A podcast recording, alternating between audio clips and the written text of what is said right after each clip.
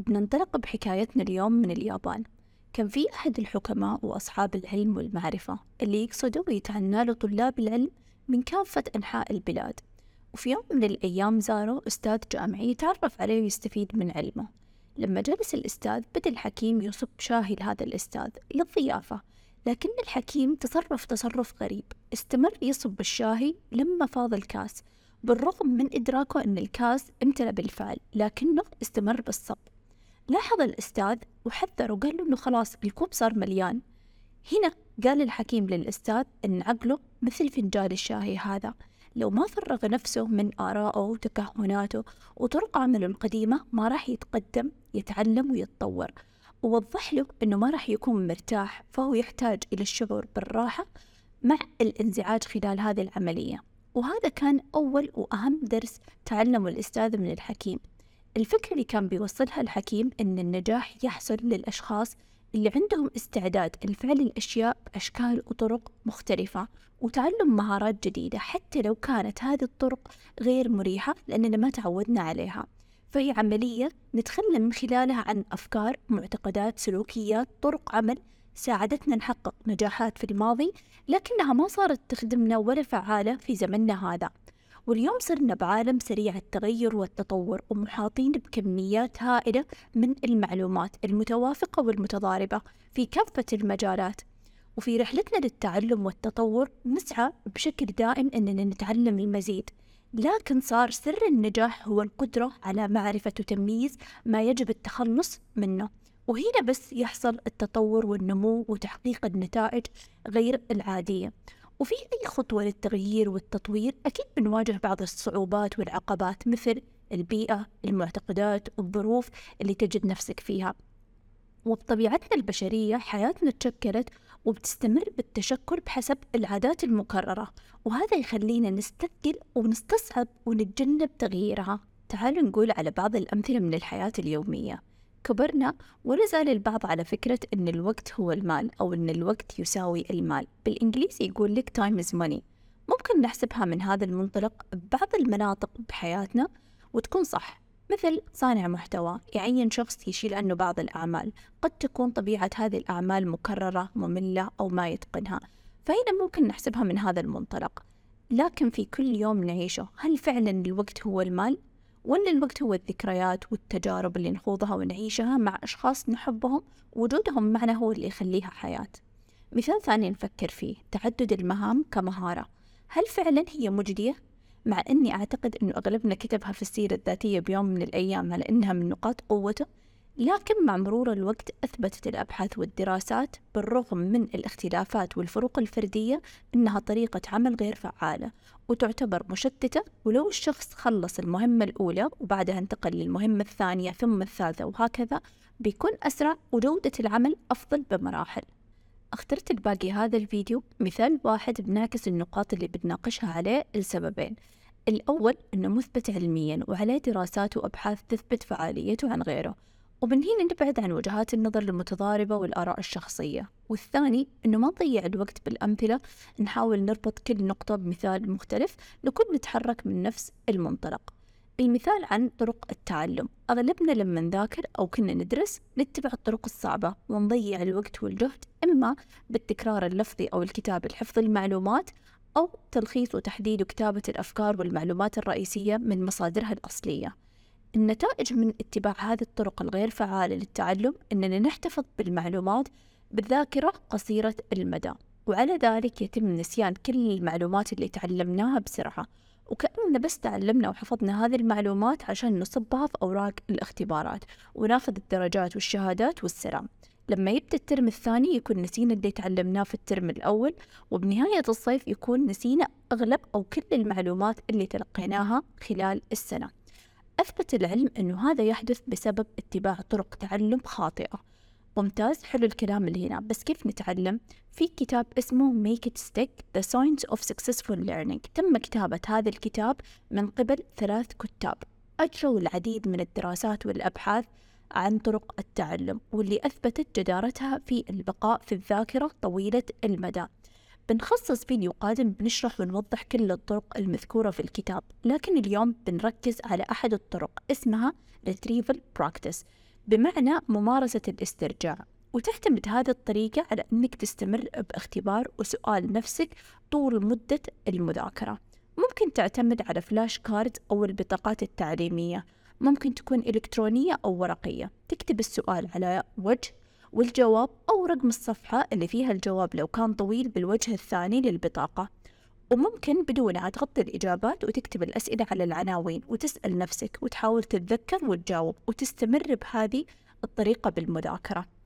فمن هذا المثال بنكمل. هل بتحاول تغير الطرق المعتادة والمتكررة للمذاكرة أو بتحاول تجرب طرق ثانية حتى لو ما كانت مريحة في البداية؟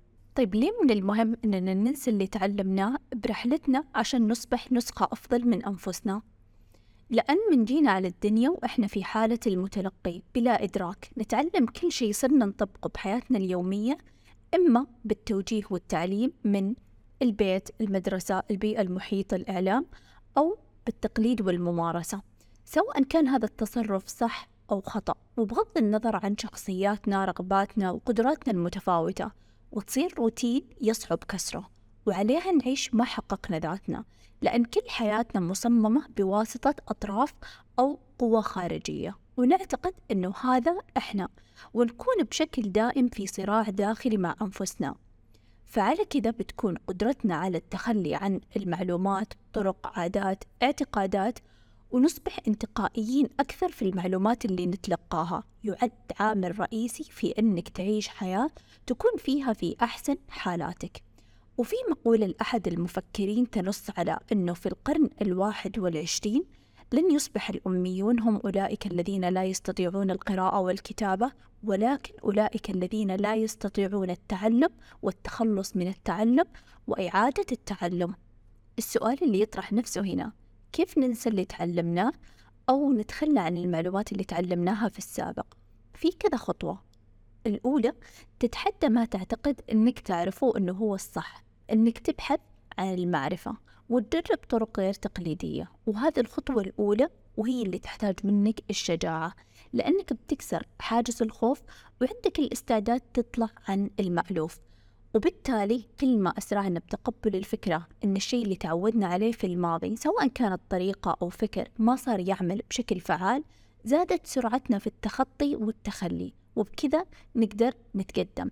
يتطلب تعلم التخلص الاعتراف بأن اللي عرفناه واتبعناه في السابق ما عاد صار فعال أو مفيد. وهذا مؤشر لبدء عملية التعلم من جديد. إذا كانت عندنا الرغبة بالتطور والتعلم ومواكبة العصر لو طبقنا على مثالنا يكون الخطوة الأولى اعترف لنفسك أن طرق الدراسة اللي كنت بتتبعها غير أنها مرهقة غير فعالة والمعلومات اللي تتعب وأنت تكتبها أو تكررها بشكل مستمر تنساها بسرعة وتبدأ بالبحث عن طرق وأساليب أخرى للتعلم تثمر في حياتك بطريقة أفضل وتحاول تطبقها بالتدرج وتقارن النتائج مو فقط بتغير العلامات على الورق لكن من كذا جانب. منها العلامات الاحتفاظ بالمعلومات لمدة أطول الاستمتاع بالدراسة والتعلم وهكذا. بيكون صعب وتحدي وبتحاول ترجع للطرق الأولى لأنك خارج منطقة الراحة وما تعودت عليها. لكن إذا تحديت نفسك وحاولت بتكون أفضل مع الوقت. اثنين اسأل عن كل شيء. لا تقبل المعلومات كأنها مسلمات وقيسها من كذا جانب. ليش؟ وكيف؟ ومتى؟ وعلاقتها ببعض. كأنك طفل فضولي. الأطفال ما يخافون ويحبون الاكتشاف والتجربة. وعقولهم غير محدودة وما يسيطر عليهم الخوف من غير المألوف. يقول الإمام الشافعي رحمه الله كلما أدبني الدهر أراني نقص عقلي وكلما ازددت علما زادني علما بجهلي. ومن المقولات الشهيرة لألبرت أينشتاين كلما ازددت علما ازداد إحساسي بجهلي. فالعالم والعلم يتغير بشكل مستمر وسريع. والأشخاص بس اللي يدركون هذه الحالة هم اللي يتسمون بالمرونة والتكيف والإنتاجية وبيتفوقون بمستوى حياتهم الشخصية والمهنية وهنا التحدي كبير لأنه للأسف كثير حوالينا معلومات وأفكار مغلوطة تتداول. فمهمتك الأساسية البحث والتدقيق عن المعلومات الصح في أي حالة كانت. وما تبنيها على التوقعات والفرضيات لكن تفكر بكل المعلومات والتفاصيل قبل تشكل وتستخلص النتيجة النهائية. ثلاثة اطلع ابعد أو حد على الأقل من التواجد في المحيط اللي تشكلت فيه هذه الأفكار والاعتقادات. عشان تعيش تجارب مختلفة وتطور قدراتك. مثلا جرب تذاكر مع أشخاص عندهم الاستعداد لتطبيق الاستراتيجيات المذكورة في هذا الكتاب. وتسألون بعض أسئلة وتحاولون تجاوبونها وبعدها تتأكدون من صحة المعلومات من المصدر. مهما كان صعب وتحدي بيسهل مع الوقت. وهنا بس بتنمو وتتطور قدراتك ومهاراتك. أربعة من الناحية النفسية والفكرية. خلي عندك إيمان واعتقاد أنك بتقدر تتطور وتتعلم خلال هذه العملية. وخليك منفتح وواعي للإمكانيات والفرص وأنك مستعد تستثمر الوقت والجهد للمحاولة والاستمرار. ومن حقك دائما تجرب وتختبر صحة المعلومات. خمسة تقبل وتكيف مع التغييرات وأنه ممكن يكون صعب تغيير العادات والطرق اللي متعود تسوي فيها الأشياء أو تنجز أمور معينة وأنه ممكن المعلومات اللي تعرفها من سنين طويلة ما تكون دقيقة أو صحيحة على الإطلاق أو محدودة على الأقل. وفكرة أنك تتقبل أنك ممكن كنت تسوي كثير أشياء بطريقة غلط أو غير فعالة وعندك الاستعداد تتغير وإنك إنسان وعادي وبطبيعتك إنك تغلط وبتستمر تغلط بكثير أمور بس اللي مو عادي إنك تبقى على الغلط خصوصا لما تعرف الصح. وهنا يحصل التعلم والنضج والتطور. تتم هذه العملية بثلاث خطوات أساسية تسمى دورة إلغاء التعلم. في الخطوة الأولى بنتخلص من المعلومات والطرق القديمة. في الخطوة الثانية بنبحث ونجرب ونتعلم. في الخطوة الثالثة بتكون الاختراقات أو ممكن نسميها الطفرات أو النتائج. وغالبا هنا يحصل الفرق ويكون التطور ملحوظ. لازم تلتزم باستخدام هذه الدورة وترجع لها عن قصد لإعادة تنظيم كل أمور عملك وحياتك. الخطوة الأولى لإلغاء المعلومات القديمة تتم بالقضاء على الاعتقاد أن الطرق والأساليب اللي كانت ناجحة في السابق تستمر بالعمل. وبنكتشف إنه إحنا بحاجة نتخلص من المعلومات والطرق والأساليب القديمة لما يكون عندنا رؤية لشكل حياتنا المستقبلية. لكن النتائج الجديدة والفعالة تتطلب استراتيجيات جديدة. إعادة التعلم هي الخطوة الثانية وتتطلب إعادة التعلم التجربة وتطبيق التعلم التجريبي.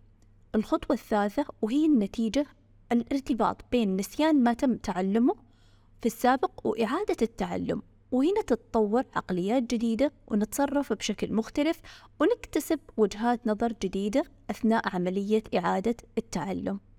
في أربع خطوات أساسية بتساعدنا أننا نهيئ الظروف المناسبة لنجاح هذه العملية. لكن نتذكر أن التغير لازم يبدأ من داخلنا وأنه إحنا اللي نقرر نتغير. لكن هذه الأربع خطوات الأساسية بتساعدنا نهيئ الظروف الإلغاء أو نسيان ما تم تعلمه. الخطوة الأولى نحدد التحدي للتغلب عليه فمثلا بنغير طريقة وأسلوب المذاكرة. اثنين بنتصور كيف بيكون التغلب على هذا التحدي. ممكن تعرف إنه بياخذ وقت وجهد نفسي وعقلي لأنك بتطلع من منطقة الراحة وممكن تحس إنك بتضيع الوقت وكيف أختبر نفسي بمعلومات ما حفظتها ولا كررتها أصلا. الخطوة الثالثة استجمع الشجاعة الفعل ما هو ضروري للتحول من مجرد تخيلات الإدراك. تبدأ تطبق بالتدرج أساليب الدراسة والتعلم الفعالة وتقيس التقدم والنتائج. أربعة بتعيد هذه الدورة لو لزم الأمر كذا مرة لما تتمكن منها. بدأنا حكايتنا في اليابان لكن بننهيها بأمريكا. مع لاعبة التنس الأشهر على الإطلاق سيرينا ويليامز. بالنسبة لسيرينا رحلتها نحو العظمة كانت مليئة بالمصاعب والنقد وكثير حاولوا يحطمونها لكن أبت إلا تعتز بنفسها. وفي بطيات وتفاصيل قصتها العديد من الدروس والفوائد اللي يستفيد منها المربين والمتطلعين للنجاح على حد سواء. بنركز في البداية على قدرتها على كسر القواعد والدارج وقدرتها على التخلي عن طرق تدريبها وتعليمها للوصول للنجاح. في صغرها كان والدها المدرب الخاص فيها وترك عمله وانتقلت مع عائلتها لمدينة ثانية لأن الفرص التدريب والمشاركة بنوادي ومسابقات التنس وخاصة للفتيات كانت أكبر. والدينها كان هدفهم تركز على تعليمها ودراستها وتتدرج بالتدريب واللعب في التنس. كانت بتفوز وبتحقق نتائج لكن ما كانت النتائج اللي تطمح لها. وبدأت تلاحظ علامات تدلها على أن طريقتها بالتدريب لازم تتغير لو تطمح أنها تحقق نتائج أفضل. وعلى أسرع وجه هنا قررت تتخلى عن أبوها كمدرب لكن استمر كمدير أعمالها. وقررت تخاطر بمسيرتها وتتمرن تحت إشراف مدرب عالمي طرقه بالتدريب غير تقليدية ويركز على تدريب الجانب العقلي للاعبين بدل من مجرد تدريبهم على التنس كمهارة. وأثمرت هذه المخاطرة بمسيرتها في عالم التنس وحققت نجاحات عظيمة مع هذا المدرب. لكن خلال مسيرتها صارت حادثة كأنها انفجار وهزت عالم التنس وكتب عنها كل الصحف لما تخلت سيرينا عن هذا المدرب اللي حققوا نجاحات باهرة بالعمل مع بعض. لكن هي ردت بما معناه أنه لو تطمح للنجاح والتميز لابد من إجراء التغييرات. لكن لا يجب أن يحدث دفعة واحدة. يمكنك البدء بتعديلات طفيفة على روتينك الحالي أثناء مواجهتك تحديات جديدة يومياً. أثناء انتقالك من ما هو معروف ومألوف إلى مناطق مجهولة. وأكدت أن النتائج تجي من تحدي الصعوبات والتغلب عليها. وإذا ما قدرت أنك تحدد أصل المشكلة فما راح تقدر تحلها.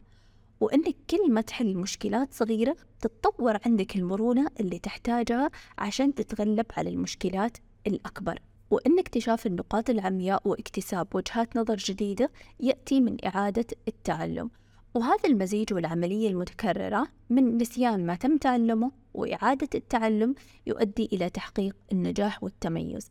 لأننا خلال هذه العملية بنطور عقليات جديدة بنتصرف بشكل مختلف ونكتسب وجهات نظر جديدة خلال عملية إعادة التعلم.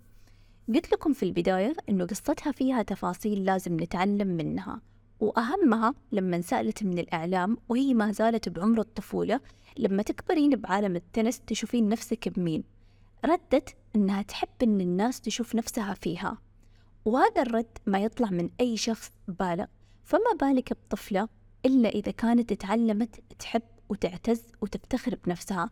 بغض النظر عن اللون والشكل والجسم والعرق تحبها وتقدرها زي ما هي. وهذا أكيد دور الوالدين بزرع وإحياء هذه الثقة. لو ما كان كذا كانت أكيد بتتدمر خلال مسيرتها خصوصا أن الإعلاميين انتقدوها انتقادات لاذعة. مثلا حاولوا يخدشون أنوثتها وكتبوا أنها المفروض تلعب ضد الرجال وغيرها من الاتهامات. لكن بالرغم من هذا تعتبر أيضا وجه إعلامي مطلوب في عالم الموضة والأناقة. وفي حياتها الشخصية مرت بعقبات وصعوبات مثل انفصال والدينها وموت أخواتها اللي كانوا من أكبر الداعمين لها. لو تحب تشوف باقي قصتها على اليوتيوب بحط لك الرابط في الوصف. وصحيح إن الفيديو باللغة الإنجليزية لكن تعال بشارك معاك الشاشة وأوريك كيف تتفرجه أو أي فيديو على اليوتيوب بالعربي. ومن هذا المنطلق قلت لكم المرة اللي فاتت يكاد يكون اليوتيوب أعظم من المنصات المدفوعة. كل اللي بتسويه لما تشغل الفيديو خصوصا في القنوات اللي بيكون فيها عدد ال subscribers أو المشتركين كبير دائما يحرصون إنهم يضيفون ال subtitles اللي هو الكلام اللي يظهر على الفيديو. فاللي بتسويه هم بيضيفوا الكلام بيكون بال English.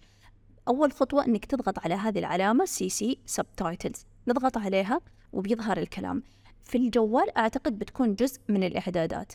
النقطة الثانية طبعا هنا ما سوينا شيء لأنه لسه الكلام بال English بس اللي بنسويه إن نضغط على العلامة هذه للإعدادات أو ال settings وبعدها ندخل على ال subtitles في English Auto Generated نضغط عليها وبعدها نختار Auto Translate ومن هنا نختار اللغة العربية. فبكذا بيطلع الكلام بالعربي.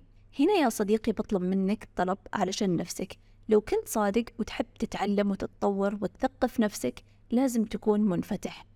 اللي بحاول أقوله حتى لو كنت تختلف مع أشخاص بديانات ثقافات طريقة وأسلوب حياة اتعلم منهم المناسب لك واللي يرفع من مستواك ويليق فيك وعليك. حتى الحكيم الياباني اللي في بداية قصتنا اليوم هو بالحقيقة بوذي. ما حبيت أذكر هذه المعلومة في البداية خوفا مني أنه يكون وقعها صعب على أنفس بعض المستمعين وينصب تركيزه على كونه بوذي. وليكن هذا ما يمنعنا نتعلم منه. ولهنا نكون وصلنا للنهاية. أتمنى أني كنت بقدر المستطاع لطيفة وخفيفة على القلوب. لو أخطأت فمن نفسي والشيطان ولو وفقت فهذا من فضل الله. واستودعتكم الله التي لا تضيع ودائعه.